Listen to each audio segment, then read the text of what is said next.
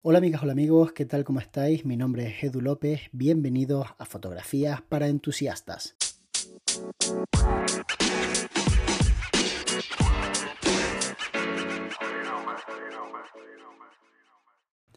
Que el ser humano quiera aprovecharse de cualquier ser vivo que tenga alrededor no es algo que te vaya a sorprender, lo lleva haciendo toda la historia.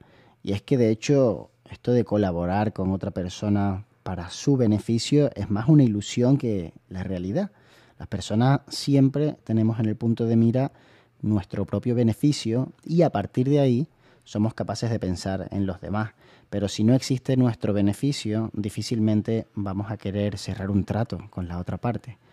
Lo curioso de todo esto es que cuando empiezas a ganarte la vida por tu cuenta, cuando eres freelance, crees que eres tu propio jefe. Es como esa ilusión que tú tienes de, no, es que prefiero ser mi propio jefe. Y sin embargo te tratas mucho peor de cómo te tratarían en una empresa, porque aceptas tratos que son mucho menos favorables de los que aceptarías estando eh, como asalariado. Y también porque muchas veces te la cuelan. O sea, quiero decir, cuando tú empiezas en este mundillo, hay muchas oportunidades que en realidad más que una oportunidad no deja de ser un trabajo no remunerado. Seguro que te suenan frases del tipo, no te vamos a pagar, pero esto te va a dar un montón de visibilidad. Es una colaboración win-win que nos hace ganar a los dos. O em, pues la, mítica frase de haremos una prueba y si nos gusta te vamos a dar más trabajo. Y la verdad es que, em, no sé, eh, todas estas frases funcionan por una razón. Funcionan porque bien aplicadas, todas son increíbles. O sea, la visibilidad es importante para nosotros. Así que el hecho de que me den visibilidad es fundamental. La cuestión es a cambio de qué. Porque si la visibilidad me la das a cambio de trabajar gratis en unas circunstancias en las que yo siento que tú te estás beneficiando de mí, pues no me apetece. No creo que sea un buen trato. Si cuando tú me planteas que haga una prueba para darme más trabajo, me lo dices de una forma honesta y me dices, mira, voy a apostar un montón por ti, pero necesito que hagas una prueba para estar seguro de que podemos trabajar juntos y eres la persona adecuada. Eso no tiene nada de malo. Lo que tiene de malo es que se convierta en la norma, en el hombre prueba, en hazme este trabajo y cuando lo terminas te digo, ah, mira, no, ¿sabes qué? Ahora mismo no nos hace falta nadie y lo único que querías era un trabajo gratis. Entonces, yo creo que más allá de rechazar de plano cualquier tipo de propuesta que huela medio rara. Lo importante es tener claro cuáles son tus objetivos y valorar si en este momento te beneficia o no te beneficia hacer este tipo de colaboración. Yo tengo como un, no sé, amor-odio al mundo influencer. Y es curioso porque yo de alguna forma también represento una pequeña porción de ese mundillo dentro de nuestra industria. Podríamos decir algo así como que soy técnicamente influencer en nuestro nicho, en el mundo de la fotografía y más específicamente en la parte de iluminación. Porque enseño productos, porque cobro por ello y porque tengo acuerdos comerciales con marcas, con lo cual técnicamente soy influencer. Lo que pasa es que detesto el término por una razón, porque creo que se le da muy mala fama por parte de toda esa gente habitualmente joven que buscando su minuto de gloria o buscando que le regalen cositas, abusa de intentar cerrar tratos con empresas que están gestionadas por personas que no tienen ni idea de cómo funciona el marketing de influencer. Entonces vemos colaboraciones que no tienen ningún sentido. Vemos a gente promocionando productos que van opuestamente en la parte, digamos, mm, más de opinión de su marca, o sea, llevan a lo mejor promocionando durante un montón de tiempo un tipo de estilo de vida y de repente les ves hacer una colaboración con una marca que es opuesta, ¿no? O vemos cosas mucho peores como personas que promocionan un teléfono diciéndote que es el mejor, pero ellas utilizan otro.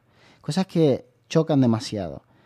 Y a mí personalmente, que llevo redes sociales de un montón de empresas, pues me molesta incluso cuando recibo mensajes eh, del tipo, pues el que os voy a leer ahora mismo.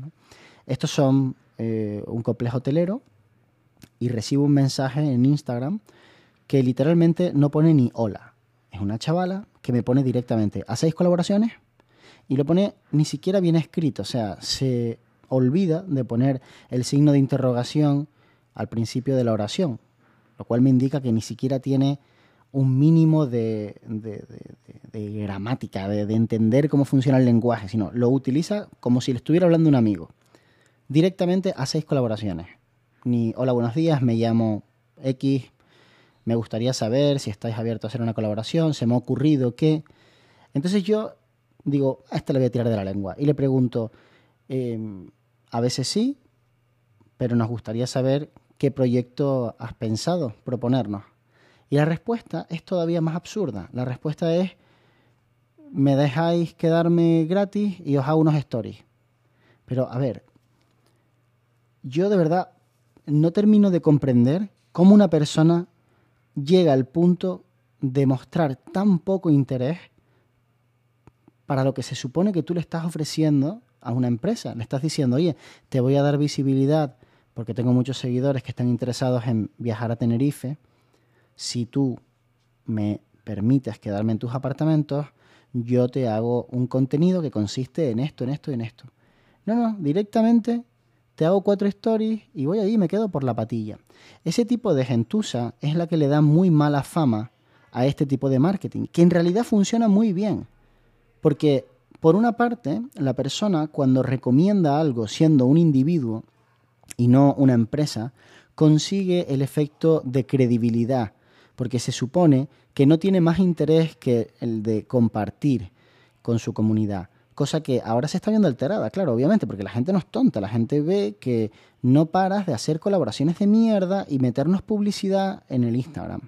Publicidad que ni siquiera viene, pues, eh, digamos, etiquetado como legalmente deberías etiquetarlo.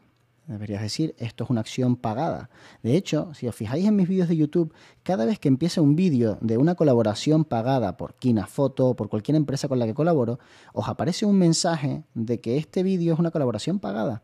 Porque así es como debería hacerlo todo el mundo, para que la gente entienda que los juicios de valor que yo doy están ligeramente sesgados por el hecho de que me están pagando por crear ese contenido.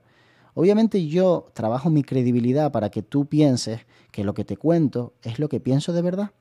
Y te aseguro que es así. Pero el hecho de que estas personas lo hagan de esa forma tan como sota caballo rey, tan a tiro hecho, es lo que a mí personalmente me genera ese, ese dolor de estómago. Entonces, obviamente que no quiero hacer una colaboración ni le voy a recomendar a mis clientes que hagan ningún tipo de colaboración con cualquier gentuza que lo que viene es a quedarse gratis en los apartamentos. Pero eso no quiere decir que no funcione. En este caso en particular, aun queriendo, creo que no funcionaría, porque el público que sigue a esta chica, ¿por qué la sigue? Si tú analizas su cuenta, te das cuenta, si me lo permitís, de que esa chica lo único que hace es enseñar su cuerpo. Solamente se muestra en bikini y en poses ligeramente subidas de tono. Vamos, lo que viene siendo mm, soft porn de toda la vida. O sea, ahora romantizado por las redes sociales. Pero básicamente, pues se quita la parte de arriba, se pone las manitas, se tapa un poco y eso, eso te da likes. El sexo y, y todo lo que tenga que ver con la parte sexual del ser humano da likes. Y no hace falta estudiar una carrera de marketing para saberlo. La búsqueda más recurrente en el buscador Google es porno. Y la segunda es prono. Es decir, porno mal escrito. Porque hay gente que busca con tanta velocidad que lo escribe mal. Entonces, al final, todo lo que sea gratis, nuevo y que tenga que ver con la parte sexual, vende una barbaridad. Y esto es de lo que se aprovechan muchísimas personas. No digo todas, ¿eh? Quiero dejar muy claro que hay muchísima gente haciéndolo increíblemente bien con quien merece la pena colaborar a saco. Incluso pagarles y que ganen dinero por hacer lo que hacen porque hacen una labor divulgativa genial, te enseñan súper bien tu producto, lo recomiendan de forma que, bueno, eh, verdaderamente funciona, o sea, la gente les escucha, les sigue y demás. Entonces, ¿qué ocurre? Que choteamos todo lo que puede molar. Al final conseguimos que cualquier mierda que estaba genial y era nueva se vaya a la verga porque realmente el ser humano trata siempre de aprovecharse del de al lado. Entonces llegan todas estas pibitas y pibitos también, lo que pasa es que en menor escala, y empiezan a ofrecer ese servicio y a viajar por la patilla. Simplemente por colgarte un par de stories. Ni que fuera Kim Kardashian, coño. O sea, si tú valoras qué te doy yo y qué me das tú, yo te doy un apartamento que igual estamos hablando de 800 euros de beneficio que yo tendría si lo cobrara durante el tiempo que te lo voy a dar. Tengo además unos gastos, tengo que limpiarlo. Hay que pagarle a esa gente que lo limpia. Y además de eso, tengo el coste de oportunidad de que no se lo puedo alquilar a otra persona. Entonces, para mí es una inversión grande. Y lo que tú me das son cuatro stories por tener visibilidad.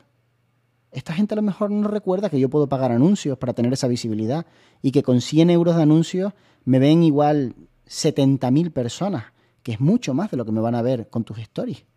Entonces, si elijo no pagar publicidad y elijo pagarte a ti o darte servicios o darte productos a ti, es porque la visibilidad que obtengo contigo es de calidad. A diferencia de la que me puede proponer que haga, pues a lo mejor Instagram a través de los anuncios.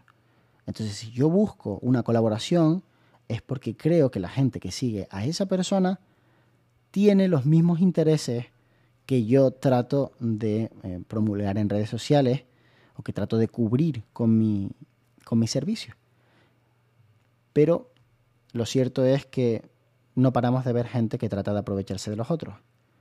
Gente que te propone negocios y que te dice, no, esta es la oportunidad que tú llevas esperando y tú pues te lo crees porque tú estás empezando. Pues ocurre de las dos partes.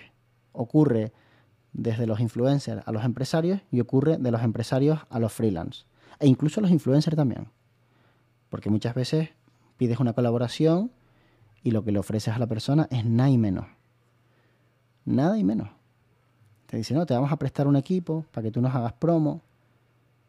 Pero entonces, ¿me das el equipo? No, no, el equipo no lo tienes que devolver. Entonces hay empresas que lo entienden y otras que no. Profoto es una de las que no lo entienden, por ejemplo.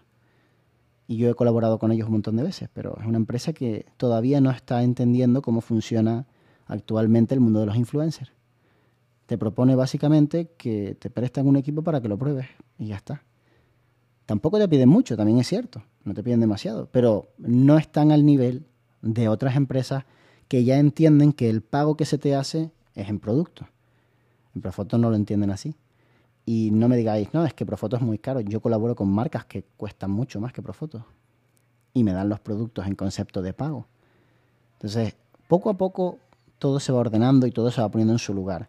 Estamos viviendo en un momento en el que cualquier tolete que tenga una cuenta en Instagram con 50.000 personas tiene un poder que no se merece. Pero también estamos viviendo en un momento en el que la gente está muy desesperada y cualquier garrulo que tenga una empresa puede engañar a cualquier fotógrafo o filmmaker freelance. Así que por favor tened mucho cuidado a la hora de aceptar tratos que siempre os beneficien y que siempre sean justos para las dos partes. Y no tengáis miedo de hacer una contraoferta, no tengáis miedo de proponer otra cosa.